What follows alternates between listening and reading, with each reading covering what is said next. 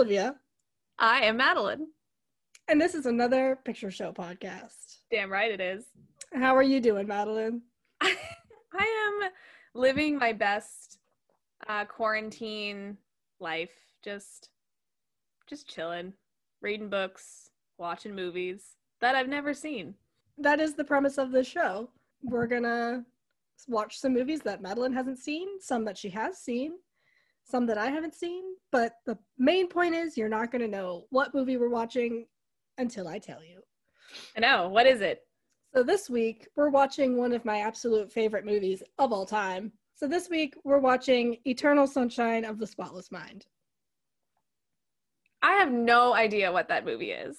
Excellent. I love this movie so much. I'm it is it is a masterpiece of writing.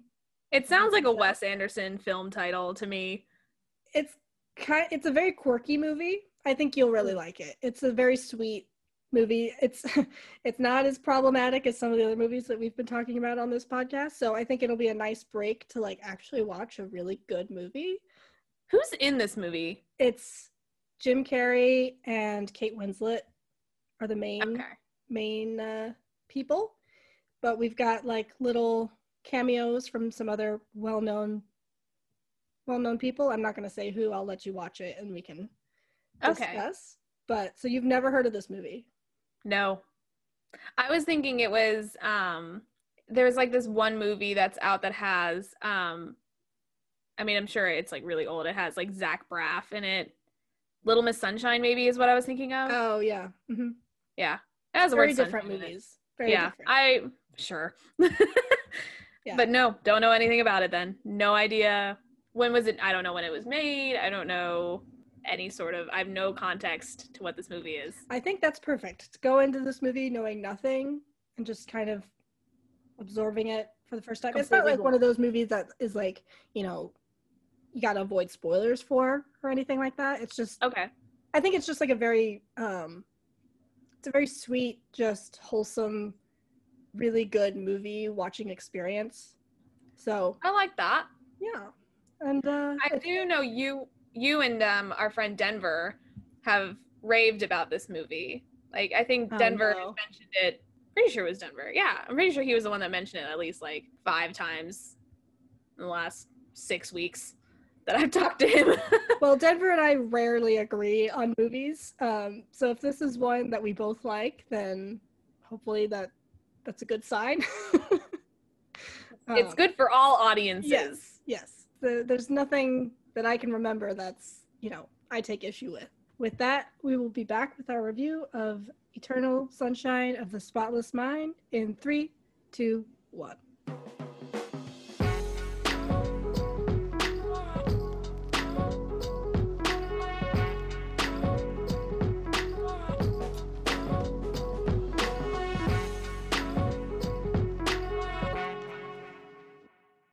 And we're back.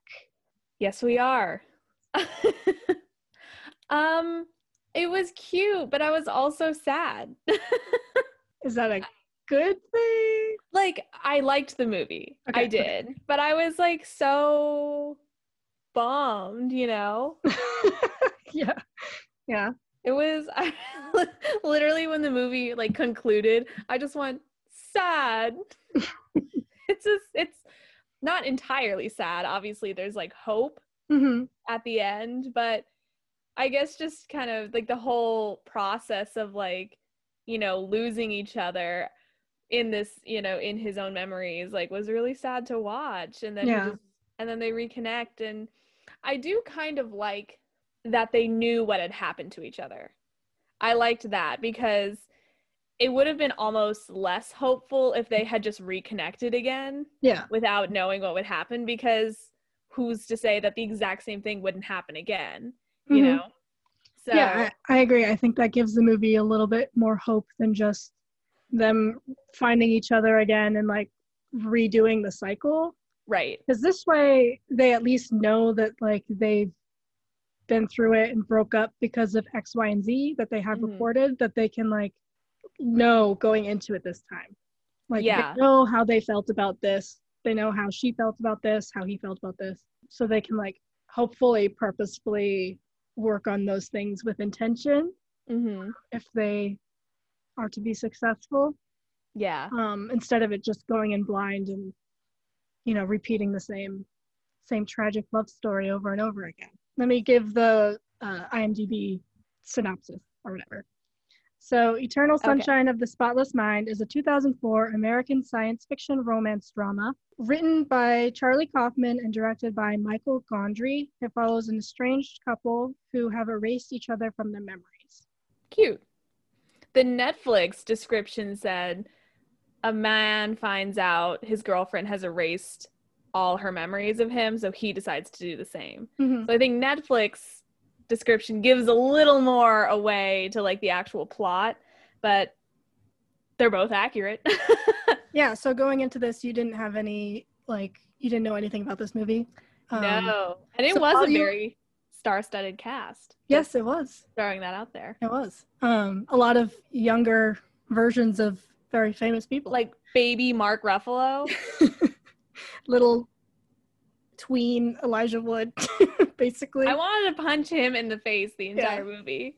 um, but going into it, or you know, kind of going into it without knowing anything, how did you feel watching it? I had a lot of aha moments in the movie um, because it starts after the erasure happens. So, like, you see the dent, like the dent in his car, and he's like, What the hell happened? And, like, as the movie goes on, she's like, Oh, I crashed your car. Sorry. And you go out and you see, like, she crashed into a yellow um, fire hydrant, and that's how. The, that's how the dent's there, but he doesn't remember that happening because all of his memories of her were, were erased. So the moment I saw the fire hydrant in the car, I was like, aha! And then so on. There were mo- many moments in the movie where I just went, ah! it's just, Mhm. oh, the whole time. Um, but I mean, that kind of plays into the idea of like memory isn't isn't chronological. Yeah. Um, and there's sometimes like no organization to it in your mind. It's just like something will trigger something else, will trigger something else, will trigger something else. So I liked that it didn't go from like it kind of almost worked its way backwards. It kind of Yeah. started with like his more recent memories of her and then which were like the worst memories because like that was when the relationship started to fall apart but it was almost a, as he was going through the rest of the memories with her he like remembers all these good times and that's when he starts to realize i don't want this like i don't want to forget all of this Mhm. because he was so focused on like her erasing him and then her you know being just like the worst version of herself in their relationship at the end Mhm. so which begs me which begs the question to me is do you think she went through the same process during her memory erasure like do you think while she was getting her memory erased halfway through she realized she didn't want this to happen either but there's like no stopping the process you know Yeah. Um, I mean, I think it's an interesting thought because, you know, everybody that goes through that when it's like, you know, related to a relationship or something probably do go through that. Um, Mhm. but obviously there's no stopping it. So once they're they're done, they they have no no way of like gaining them back because it's all gone. Um, it's an interesting kind of like question to throw out there. Like, is it worth it to try and erase something painful from your life if all the good goes with it? You know? Mm-hmm. My answer is no. Yeah, yeah. Especially That's- after watching the movie. I mean, it would have been no most likely before, Mhm. but definitely after like seeing something like that played out and just, you know, how hard he and he fought to like keep the memories and like they had great memories together. Mhm. Um, and just like watching them literally like fade away was really depressing. yeah yeah it's uh i really liked how this movie deals with like memory and and just the mind in general and how it works i think it's it, it portrays it in a really interesting way that's it makes sense you know like if Mhm. you've never if you don't see someone's physical face in reality when you're remembering it like their face is like distorted because you don't have like a clear picture of what they look like right. when he's trying to you know think of elijah wood's character he didn't see his face so like when he's trying to see what he looks like he can't because he has no he never saw his face. So it's Right. either the constant back of his head or his face is all jacked up. Um, And then like when he the memory when he first met up with her at the bookstore, like went to talk to her again after they first met on the beach, all the books were turned inside out. mhm. So like the the pages were facing out on the shelves instead of the spine of the book. And I thought that was clever. So at first it had all the covers on them, like you could see different colored covers, but as the memory continued to fade, the all the covers were white Mhm. like completely blank and then like the shelves were gray like the shelves started out as a certain color and then the, like the whole room turned like white and the shelves were white and then like it kept going i i just liked that i was like i like the detail of it Yeah. It was really fun Yeah, I I think like I said, it's just it was really cool, and I liked how a lot of the sets kind of m- meshed together. So like we're in the doctor's office or Barnes and Noble in one one setting, and then he kind of runs into another room, and then he's in his apartment or his friend's apartment or whatever. Yeah.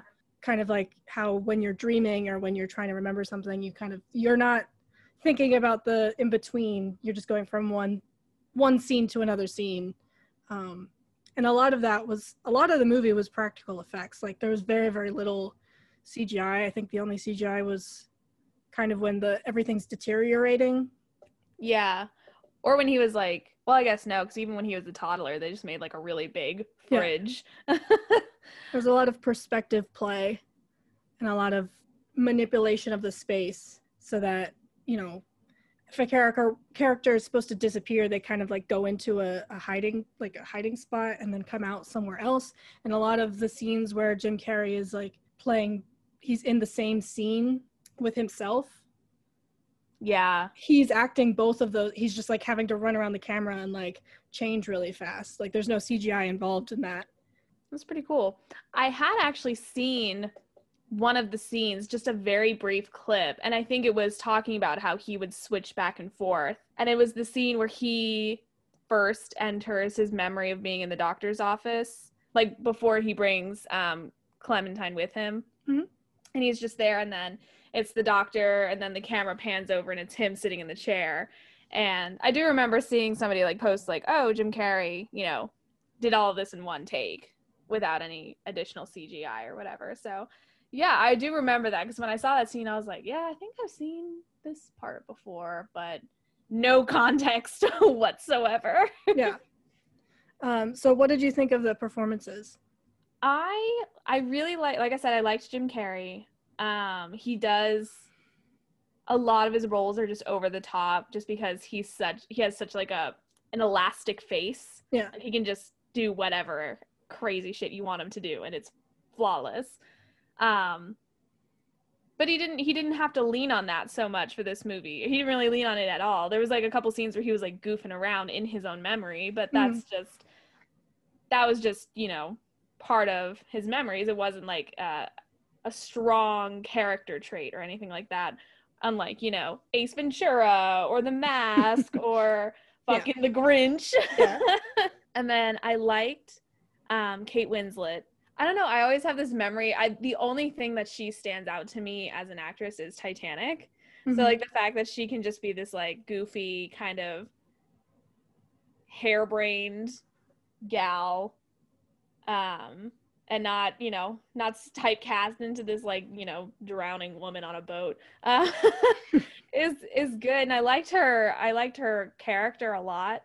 I liked the character clementine. Mhm. um and i also kind of liked their juxtaposition as a couple. Like he was Yeah. very like i mean he's goofy at times you saw but he was like more reserved more just like you know one liner kind of like sense of humor whereas she was just like fucking crazy all over the place. Did whatever she wanted. And she just had that kind of like personality that just like drew people in. Like she's literally the opposite of bella from twilight. Got it in there. Got it in there. Got the twilight reference in. Hell yes. Um so i liked them. And then i really liked the dynamic between kirsten dunst and uh, the doctor. Yeah um, Mary and the doctor. I thought that was really, really funny. And it was really sad too because, like, she, you know, when she finds out, she's like, that's still so shameful. I think the worst part about doing something like that is everybody else still knows what happened. Yeah. And that's so embarrassing, you know what I mean? yeah, I mean, Just like- and like like he he knows that that all happened, and she keeps bringing up Howard, and then Howard shows up, and he's just like, "I'm a I'm a just go, I guess." Yeah. and he's like chilling by the van, and he sees it go down, and he's not upset because he like knows knew. it's inevitable because it's already happened. It's really sad. But I think that I think that also proves the point that if Clementine and um Joel, right? Yep. Joel. Um she kept calling him Jolie in the movie, so I kept thinking his name was Joey for some stupid reason. So, Hmm. okay. So that so her relationship with Howard and how that repeated itself could have been their fate because like it's that sort of mutual attraction. Like the attraction doesn't leave just because your memories are gone. You were attracted to each other when you first met each other and had no memories with one another. Mhm. So there, there's no reason that the attraction doesn't leave just because the memories are erased. You know what I mean? Yeah. Like you were attracted to that person in the first place for some reason. So it's bound to happen again. So when Mary made her pass at Howard, I was just so like when I figured it out, I was just so mad because yeah, he gets to remember everything. Like they had this like passionate love affair it sounds like, and he gets to keep those memories. Mhm. And it almost sounds like he kind of co- like not coerced her, but probably heavily hinted that she should do this procedure just so they could continue like a professional lifestyle. Yeah. Um, fun fact: in the original screenplay, um, she had been pregnant originally, and that's when Howard, if I'm remembering correctly, Howard convinced her to, you know, get rid of the baby and the memories in order to kind of, you know, just fix the situation in general. Yeah. Um, and so that's when that all happened. But I guess they cut that for time. But that's just like another layer of like fucked up Right. to the situation. Yeah, that is pretty fucked up. Sorry if I keep swatting. There is this one fruit fly just hovering around my mic. So I'm trying to like find the perfect moment to just like fucking crush it. But now, of course, now it's gone. So hopefully it stays away. Bitch. But yeah, um, Jim Carrey and Kate Winslet both were casted against like type, like um, intentionally, because Kate Winslet was best known up at that point um, for doing period dramas, you know, Mhm. like Titanic, like all these things. Um, and they wanted to the I think the director wanted to give her the opportunity to um, you know do something completely different, and I think she did a really good job. Um, she's kind of a foil or like a critique on the like manic pixie dream girl. I um, was gonna say that at some point. um she's kind of she's not by all accounts she's not a manic pixie dream girl because the definition of that was coined by some journalist the the like term manic pixie dream girl was coined by a guy who was critiquing the film elizabethtown um, because the character in elizabethtown is kind of just there to be the projection of like the perfect kind of male f- not not I guess male fantasy or like perfect girlfriends kind of Mm-hmm. there to fulfill his idea of what a like fun cute girl is and also doesn't have any real character development of her own and is just there to help further the man's story and the man's um, plot in the movie Right. um, but in this movie, Clementine has her own issues. She's very fucked up, and she says so many times. She's like manic, sure, but she doesn't fall into the the category of manic pixie dream girl because she's, you know, struggling with her own stuff and has her own kind of arc Yeah. in this movie. And there, you know, she's exciting and lively and eccentric and like weird, but ultimately she's her own person with her own struggles and things that hurt her and things that she has to get over. Right. Um, so she's, I think, a really interesting critique on on that. Even though this movie came out before that term was coined, but still, people like to use her as an example of a manic pixie dream girl, and I think that's wrong. I agree, be- mostly because it's. I think you can you can definitely um, prove that assumption wrong, specifically on like how she treats both of her relationships in the movie. Yeah. Because like when she's Joel treats her like a human being.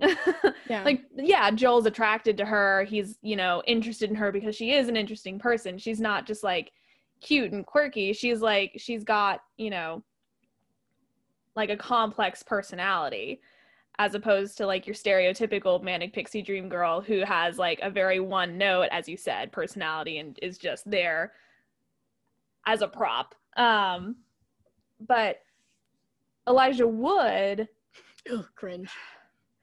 Oh, Elijah. Um, you silly, silly man. Um, he kind of, Baby boy. yeah, I know, like straight up infant. Like he looks like he's like 15 in this movie.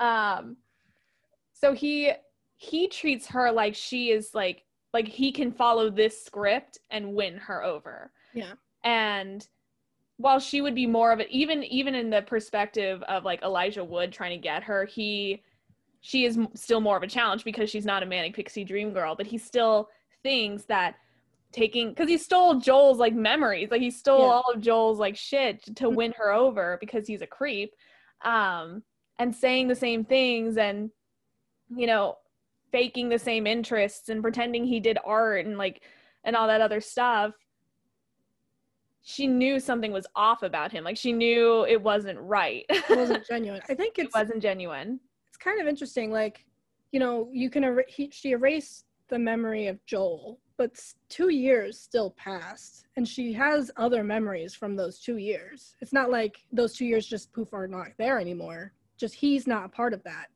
So she still has grown as a person in in that time. So it's it's like residual kind of uh, residual memories or residual lessons that she learned in those two years are still there. So like right the things that Joel did might have, you know, been heartfelt and, and meaningful at the time when he did them in the relationship because it was within the context of their relationship and the time that she was in.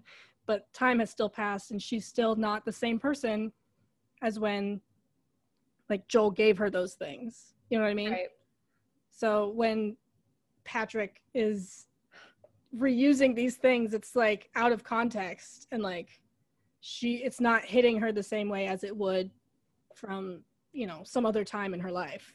right I don't know.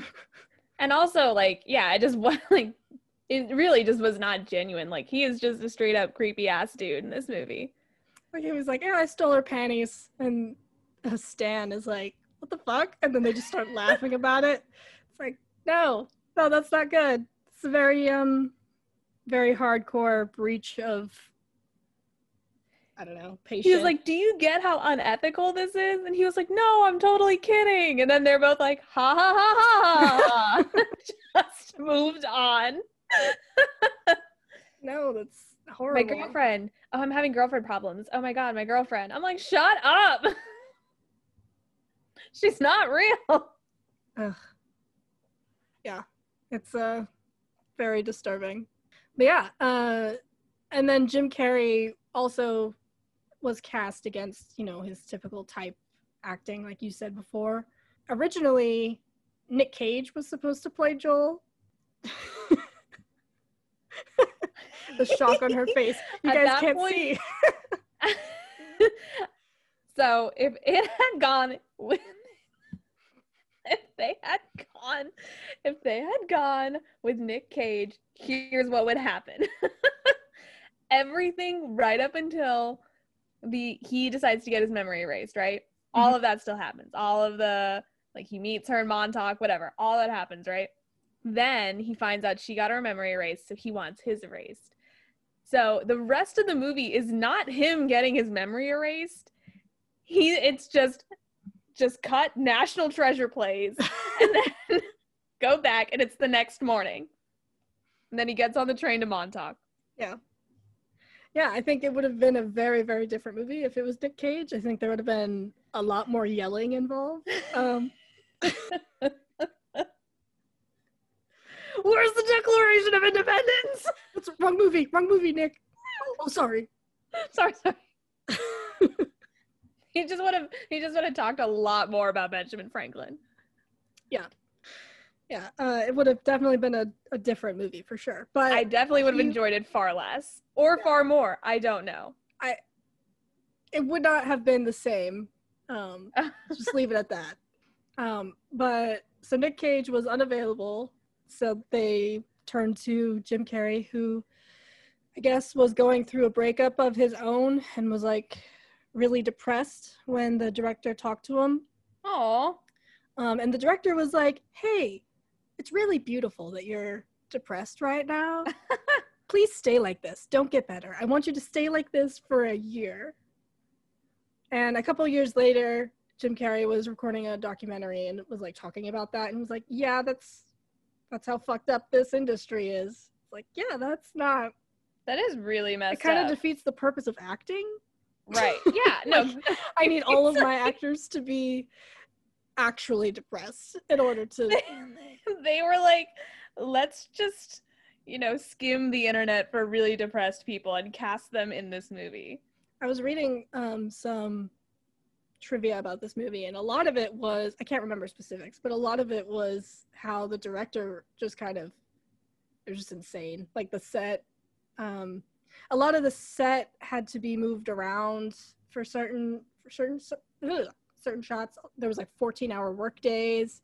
Um, he like fired No. a whole crew of people because they were like, yeah, if you do this, it's not going to be safe. And so he was like, screw that. So then he had like the film crew do it instead. It's like, I mean, I guess it worked out because the movie is good, but like, I hope nobody was injured yeah, in the I mean, process of making this film.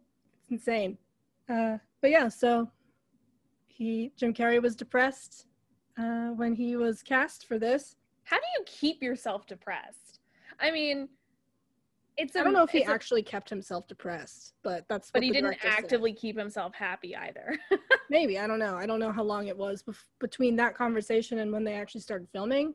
right. um, but they wanted him they wanted to to cast a funny person because it's easier to kind of subdue that in the character. Like he's a very average looking guy. Mhm. um, he's funny and he is quirky but it's not overly done in the movie. He, like it's easier to subdue a comedic actor than to have someone who's not funny try to be funny. You know what i mean? Fair enough. But that's what they were trying to go for, just like this quirky, average guy, which he was. He was very, very watered down, I'd say. Yeah. I think everyone else did a good job too. I think Kirsten Dunst was was good as the drunk assistant coming into someone else. Oh, that bothered me so much. Now that I like they just come into this guy's apartment and just like drink all of his alcohol, like are eating everything in his fridge, having sex on his couch. I'm like, man. They're literally like sleeping on top of him and They're, like, jumping, jumping, on top of yeah. him in their underwear. I would I would have some words. Uh If I had remembered that, I would have been furious.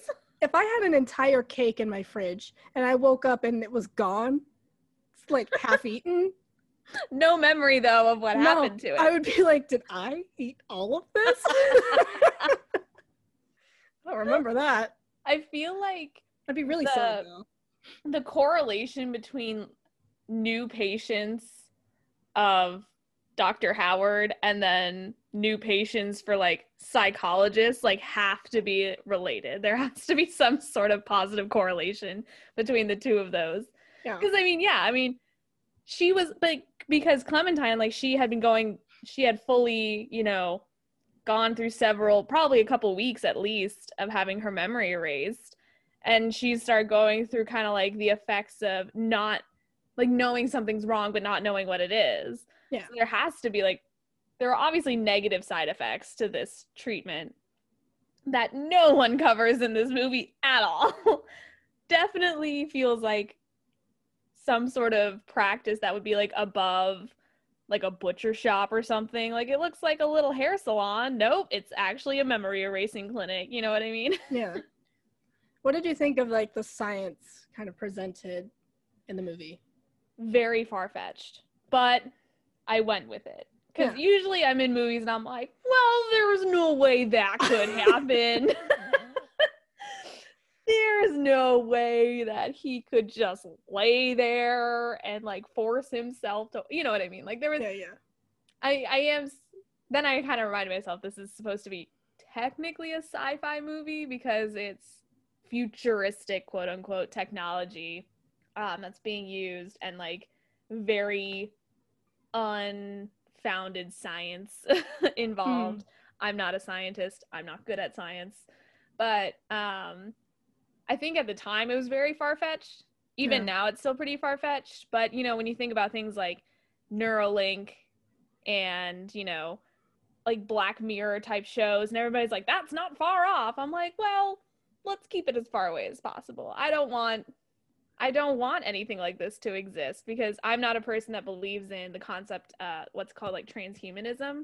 Hmm um transhumanism is like basically people electing to improve themselves like technologically. Like for example like ba- basically becoming like a bionic person or like a cyborg Yeah. is like the clearest example. Like intentionally taking your eyes out to get like you know super bionic eyes that can like shoot lasers and like see through walls and shit. Like that that would be like a very extreme form of transhumanism. Hmm but i mean some people will even break that down to like hearing aids but i feel like there's always like that gray zone where with these sort of like newfangled terminology where you're like well what about you know when somebody loses a leg and they get a, and they get you know uh, a prosthetic? I'm like no this is you intentionally changing yourself with like technology with Yeah. you know not and like you know plastic surgery does not count as transhumanism before anybody asks um but that sort of thing i'm not per- like uploading your consciousness to the cloud is technically like a form of transhumanism Mhm. like all of those things in my personal opinion freak me the fuck out i'm like i would rather i'd rather just die you know what i mean? Like not like don't shoot me in the head but like i would rather just go naturally you know? Mhm. don't upload me to the cloud don't put my brain in like a fishbowl and then reanimate me in a hundred years. No thank you. Um cryogenics that would also like cryogenically freezing your head and then like transplanting it. That's a form of transhumanism. Mhm. there is this sorry i could go i could go on forever about transhumanism. Let me cut this short basically all of the science in this movie while fascinating and really cool to watch would be absolutely terrifying to exist in real life. And Yeah. plus i don't think it could be possible. Not not physic not like scientifically possible. I just think it would be the hardest fucking thing in the year of our lord 2020 to erase to completely erase somebody's memory of someone else or something else because of social media because of globalization like yeah, how I mean, I wouldn't, hell I wouldn't put it past 2020. We've we've uh, we've surpassed my my expectations so far. if they if they could pull this fucking thing off i'd be like you know what just end it all just cut it off here Yeah.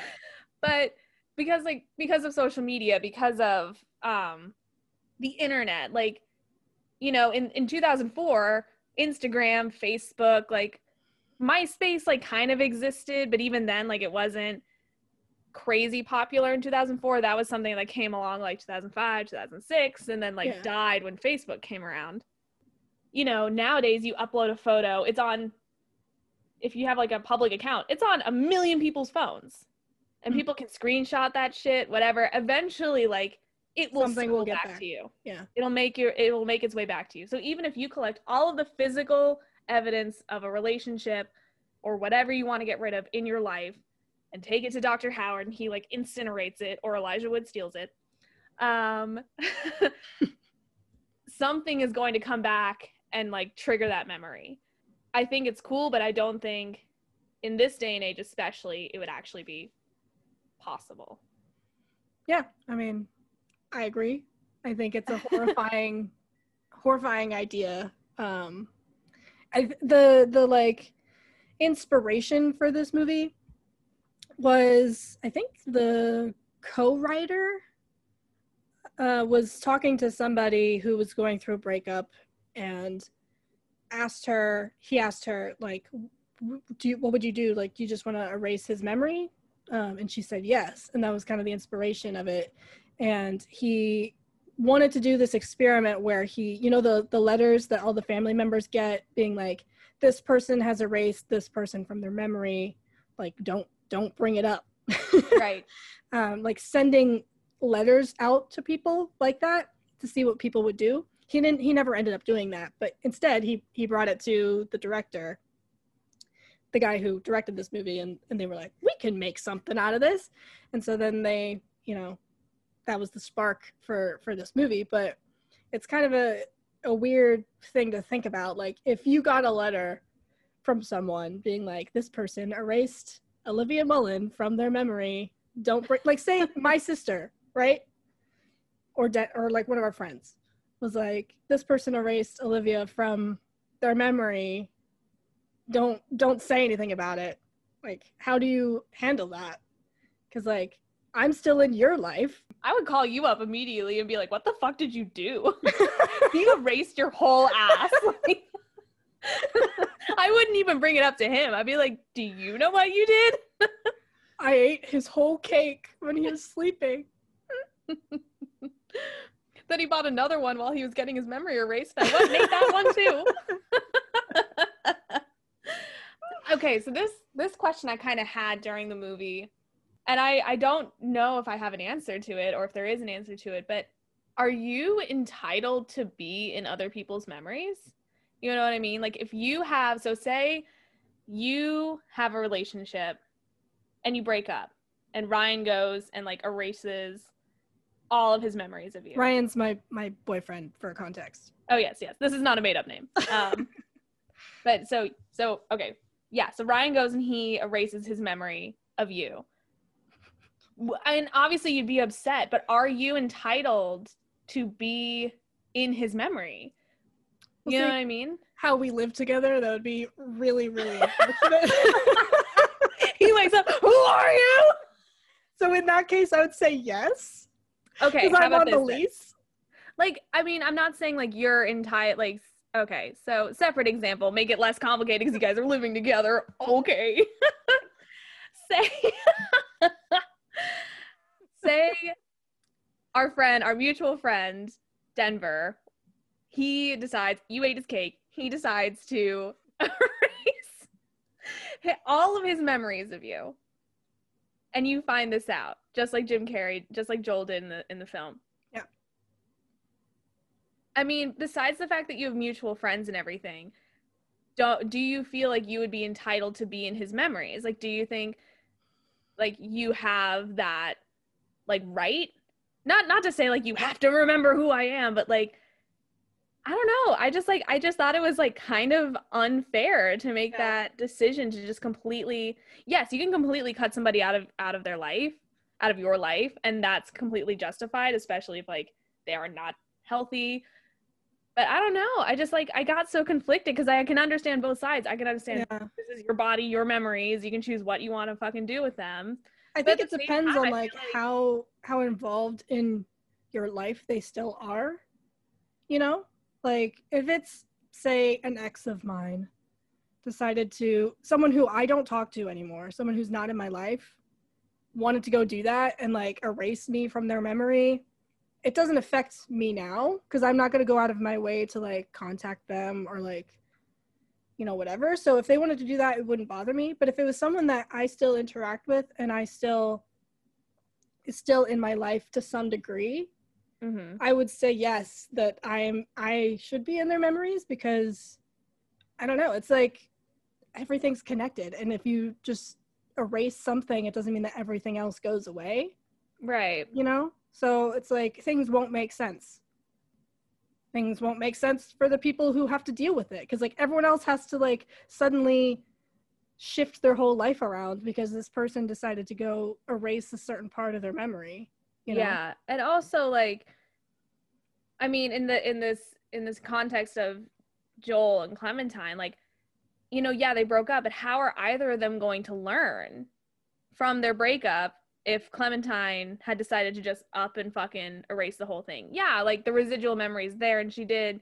her her own personal self did evolve and hasn't that hasn't changed. But I mean, even after a breakup, even after you have these personal growth moments during a relationship, mm-hmm. you still continue to learn from your past relationships. Yeah. So to just completely wipe that from your slate and like just and have no idea that this relationship ever happened prevents you from growing, prevents prevents Clementine from growing, prevents Joel from growing, and then like you said, everybody else has to fucking like hide all of their pictures of like you and Joel if they have any.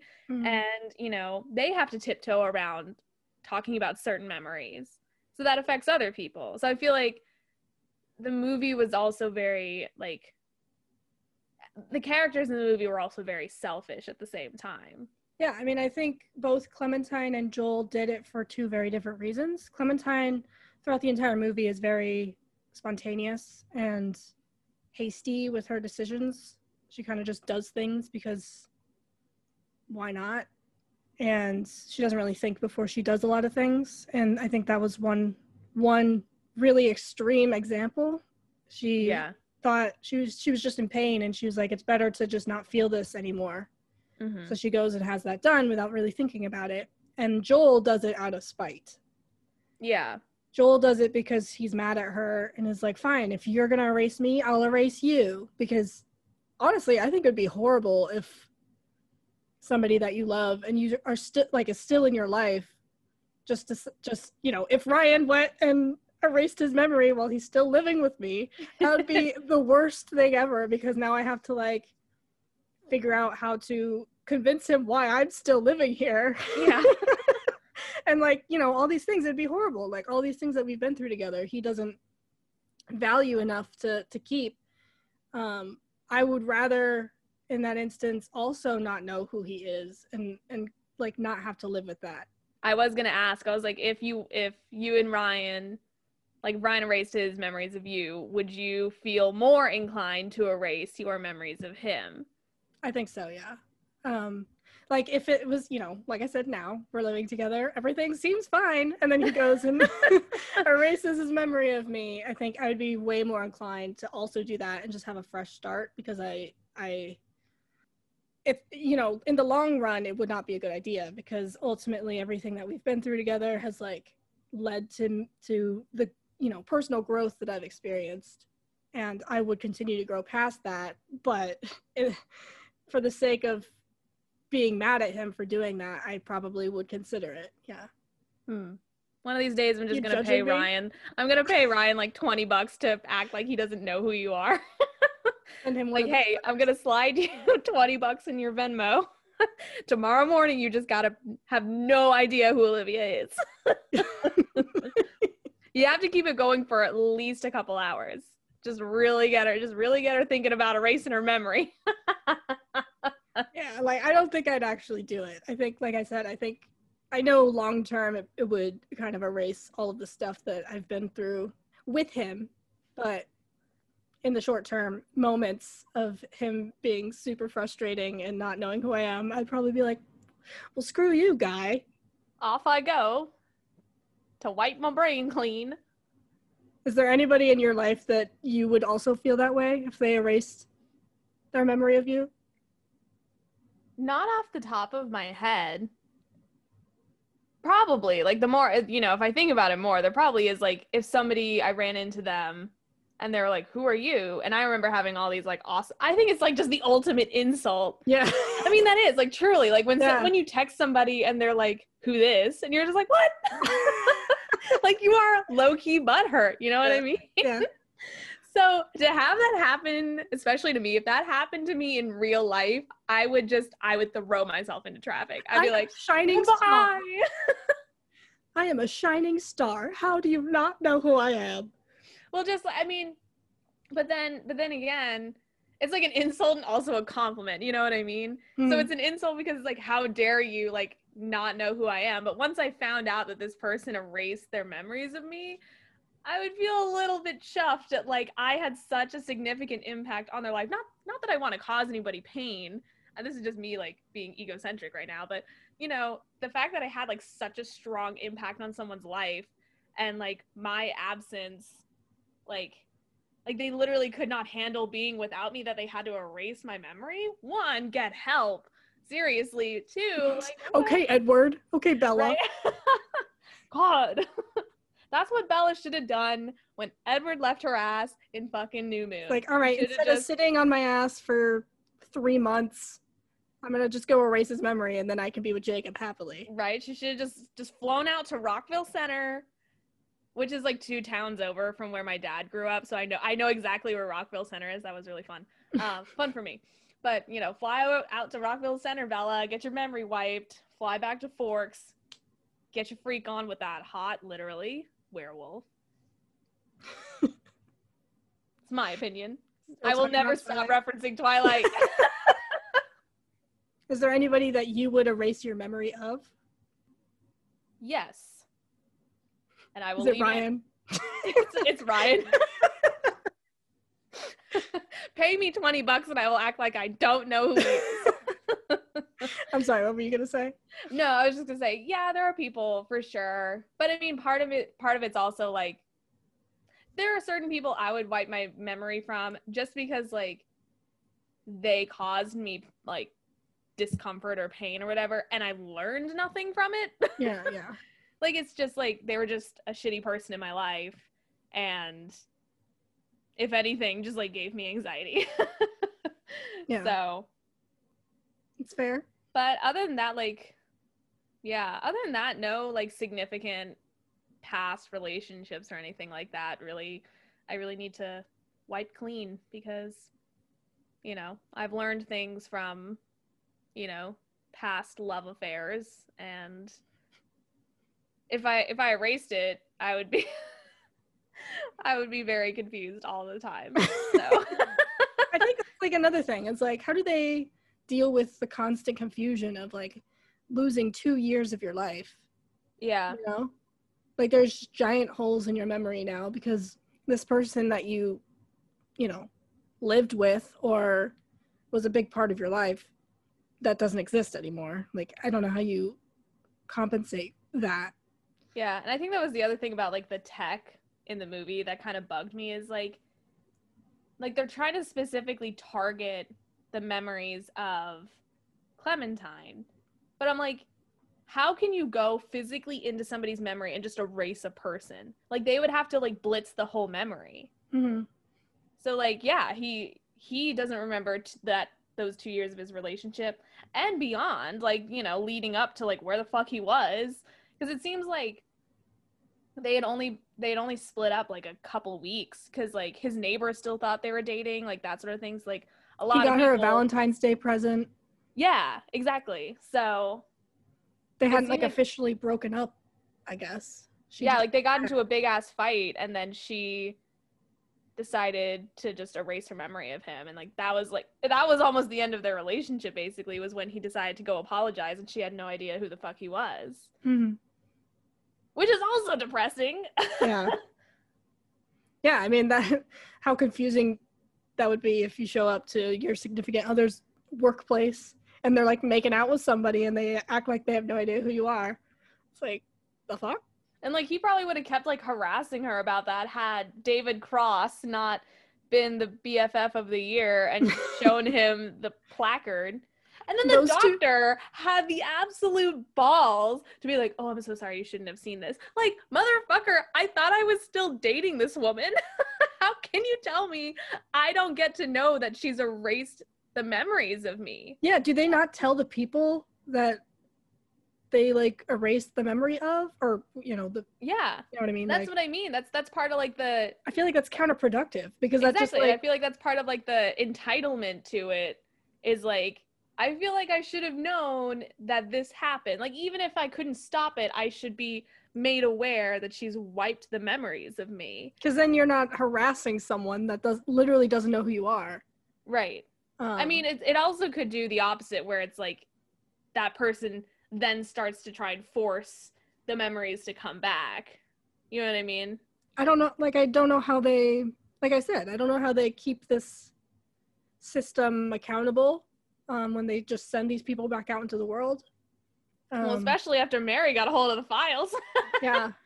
the woman. Okay, so the one thing that made me so sad in the, in the movie was when he brought the two trash bags in of of all her stuff, and he's in the waiting room, and the one lady had the box with her dog's stuff in it. That made oh, no. me so sad. I was like, she wants to erase the memory of her dead dog. I was, I almost cried just thinking Aww. about that. Just like, she must have had like the greatest bond with that dog if like she cannot fathom a life without him. So sad. It is so sad. But even a dog, like I mean, if she loved the, that dog enough to get the memory erased of this dog, she's gonna have huge holes in her memory too because like she probably you know did everything with that dog or you know that dog was super old so he's been in her life a long ass time. Yeah. I just feel like it's a very impractical concept and very silly if anybody actually would decide to try and erase their memory can you of think of any examples or situations where this would be beneficial? Like you know people who have been through trauma or like um you know situations like that do you think it would be beneficial? Or do you still think it's immoral? i feel like everything that happens in your life unless it's like very inconsequential like for example i killed a fly earlier. If i erased that memory nothing fuck that fly. Nothing would ch- fuck that fly. Nothing would change about who i am as a person like what i've been through etc yeah. Except maybe not a fly murderer. Anyway. But i feel like I feel like any trauma, like there's there's going to be a ripple effect to everything mm-hmm. that happens in your life. So if like if you're assaulted, if you you if you go to war, like that sort of thing, um, it it definitely affects.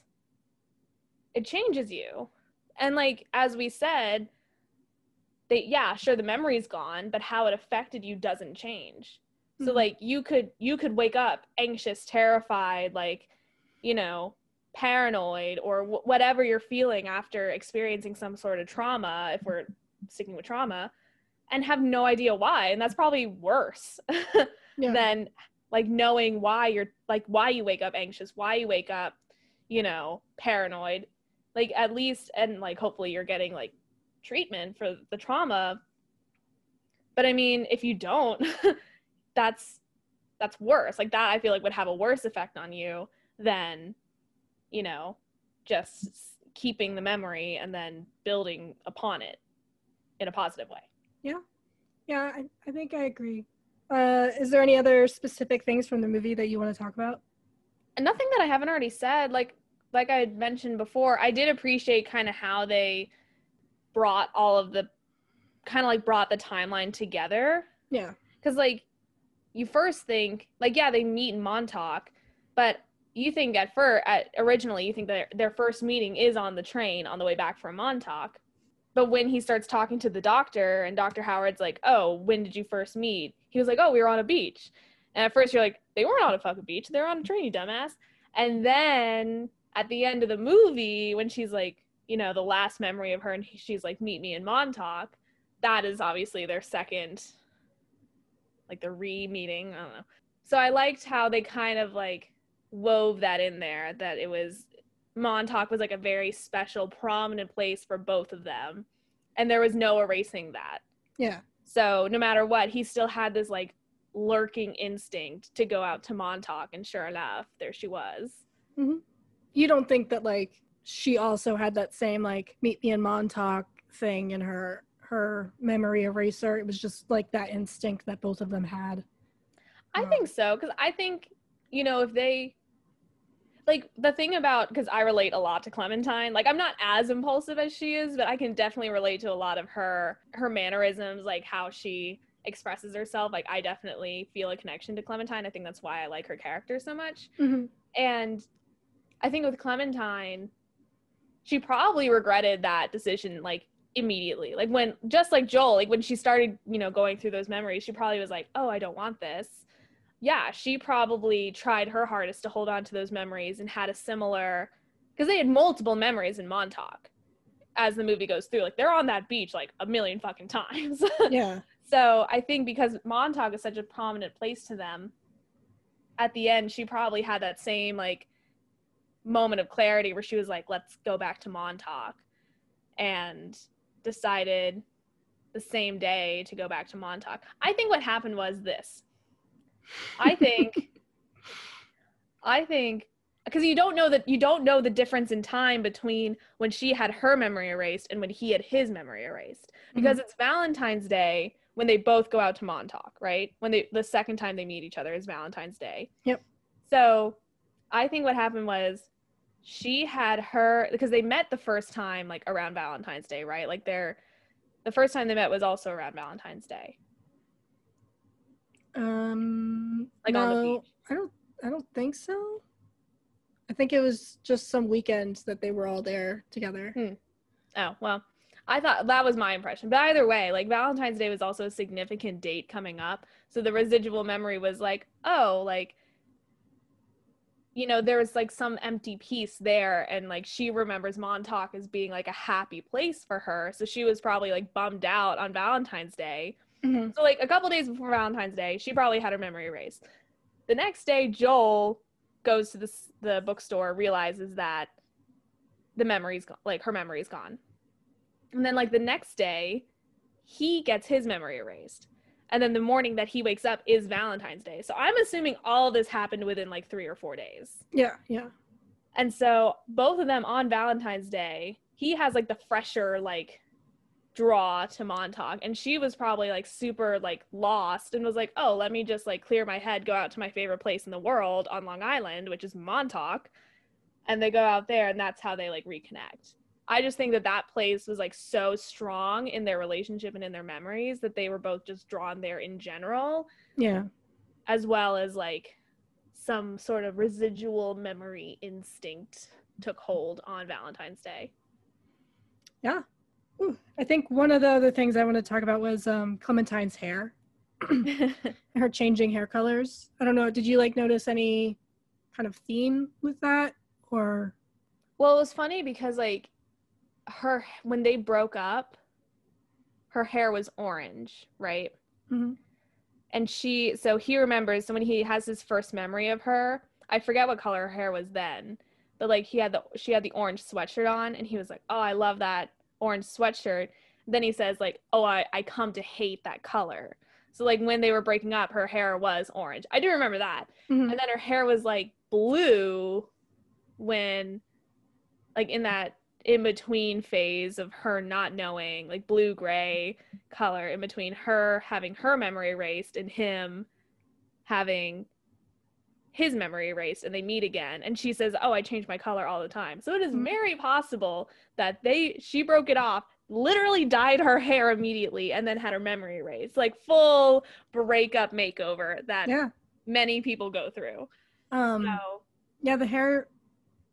From my understanding and my kind of read, it's like kind of representative of seasons. mm, So when we first meet her on the train, uh, her hair is blue and it's like the roots are grown out a little bit. mhm. So this is, you know, after she's erased his memory, it's the first time, or after she's erased her memory. Um, neither of them remember each other, and it's the first time they're like reconnecting and meeting again. Mhm.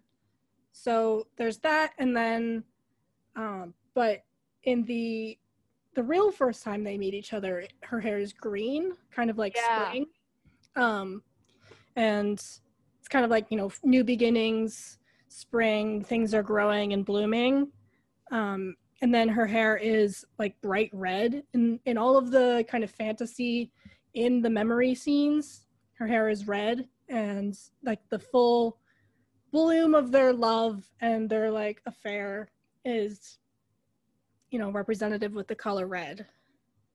Um but then once things go south her hair is orange like fire like things are burning down not good like their relationship is falling apart her hair is orange.